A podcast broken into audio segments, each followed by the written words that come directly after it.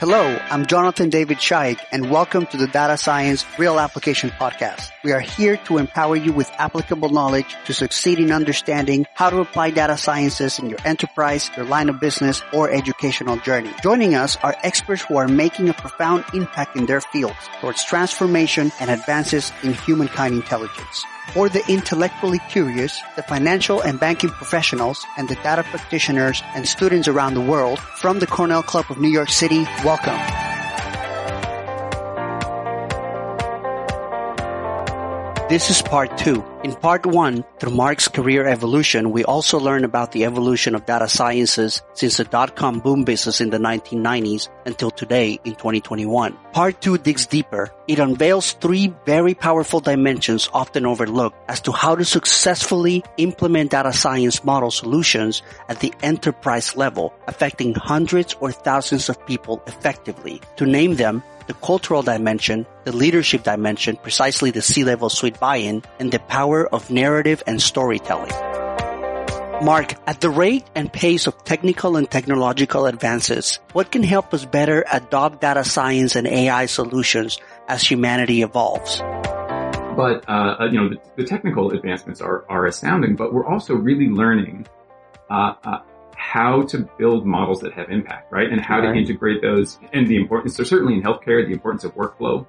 Um, if you can't integrate that, that, that algorithm, that predictive model into a workflow, yeah. it, it doesn't matter if it cures cancer, right? Okay. So I come from, from the banking industry, yeah. as you know, and we build models all the time for risk management purposes. Yeah qualitative factors, quantitative factors, yeah. right? And we derive sort of like a risk rating yeah. for that relationship and for the entire portfolio. Yeah. And so does the investment side does that, right? So what, in, in, in your opinion, and sometimes even when I speak at certain meetings from the risk management side and I start talking about quantitative or even ask the question qualitative. Yep. People are like, do you mean the goals? Do you mean, right? yeah. So, so in order for, and you, you and I spoke about this, in order for those models to have impact, what needs to happen in an organization, in an enterprise? Yeah. What is the message for the C-level suite yeah. who actually makes the decisions, the business decisions on how to move forward? Uh, yeah. because one of the things that I'm finding now that you mentioned this is that we have data science, we have the, we don't know what we don't know, but we have the, the initial steps of the know-how, right? Uh, yet some leaders are not perceptive to the power of, of what this can bring to their organizations. So in order to make it happen, to make it real, right? What needs to happen in your opinion? So, um, you know, I think the, what I found when I'm working with the C-suite, um, uh, is the power and importance of narrative and stories. And that you have to kind of walk in, you have to understand what their pain points are when you walk in. You have to understand what matters to them. And you have to tell a story with your data and with your models that, that resonates with them in an intuitive way. Um, uh, because I, I, find that, that the higher up in the organization you go, and actually someone else used this metaphor for me once, but I thought it was fantastic, right? Mm-hmm um, uh, you, you, know, Fortune Fortune 50 company, you're talking to the CEO or the board or whatever it is. These people, they're like they're like um, they're like uh, um, lighthouses, like searchlights, right? Yeah.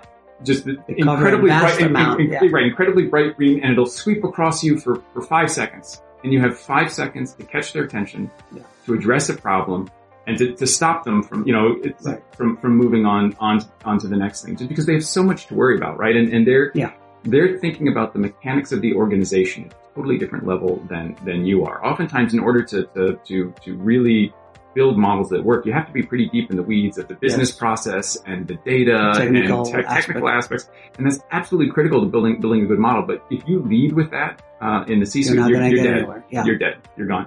Um, and we focus so much as well on um, this so much of data science comes out of this academic background. And, and in academia, we start with first principles. We build up right. through our findings and results. We have a methodology that we take, we take time. Right. We take time. And we all yeah. love that, right? That's, yeah. that's part of how we're trained to think. But in the, in the C-suite, you need to start with problem dollars. Yeah. Right? Right? Right. Problem, pain point. Now I have your attention. Let's, you know, problem, pain point, solution. Let's talk. Right? Yes. And, and, and you have to grab their attention right away. If you start with first principles, they're already thinking about their next problem. They're thinking about their next meeting. They're thinking about uh, the lawsuits that are coming, right? They're thinking about, mm-hmm. uh, um, you know, how they need to uh, uh, position themselves for, for upcoming regulatory changes, right? Or right. And, and, certainly in healthcare, which is so deeply regulated as an industry. Yeah. Um, uh, on the on the commercial side, there's they're just they're at a different a different level than than where we think, tend to think as, as data scientists, and so that's um, you know, I, I, think, you know, again, most important thing is, is understand the power of those narratives, those stories, those pain points.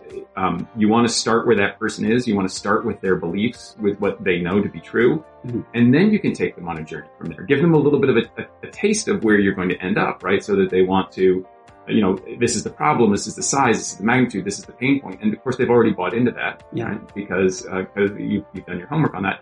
And now they're willing to listen. And now they're willing to go on that journey with you. And as, as you're they're walking with you on that you know, metaphorical journey, now you can begin to introduce new data. Now you can begin to introduce new concepts. Now you can begin to bend or change you, that perspective. You, have sort of stopped the light for a little bit longer. For a little period. bit longer. Exactly. Okay. Exactly. And so that's, um, you know, I, I would say that's one thing that would be the thing. And, and, and, to be fair, there are some senior leaders who are super data heavy, right? And who, who want to dive right into the, into the detail. Mm-hmm. But you still have to convince them to spend the time with you on, yeah. on the detail. So you, have got to have that elevator pitch. You've got to have that, okay. that, that, sort of 30 second, and you got to know your audience.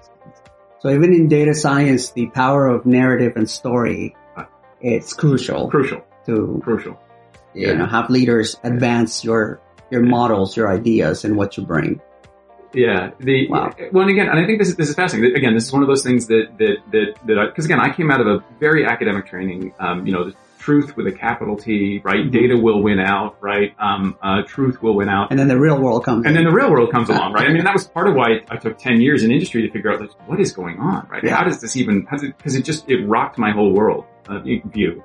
Um, and, and now I'm also older. I know academia politics and works by the same thing too. But, yeah. but I was fresh out of graduate school, so I, I didn't know any, right. any different. Um, uh, but but the business, um, uh, you can't get away from people, right? Right. People are everywhere, and and and um, as humans, we're not wired to to understand data no. number. It's, that's part of why we have to spend years training and learning in school to do that, right? Like, right. yet every child, uh, uh, within a few years of being born understands a story yeah. and understands and can follow a story. And the minute you start to tell a story, a child who is bored or distracted will suddenly look at you in the eye, right, and pay attention and yeah. follow along, right? We, you know, that's the way that we're wired, and it's it's probably one of the true human universals uh, is is story and narrative. There's no culture in the world that does not have a storyteller. Story. Yeah.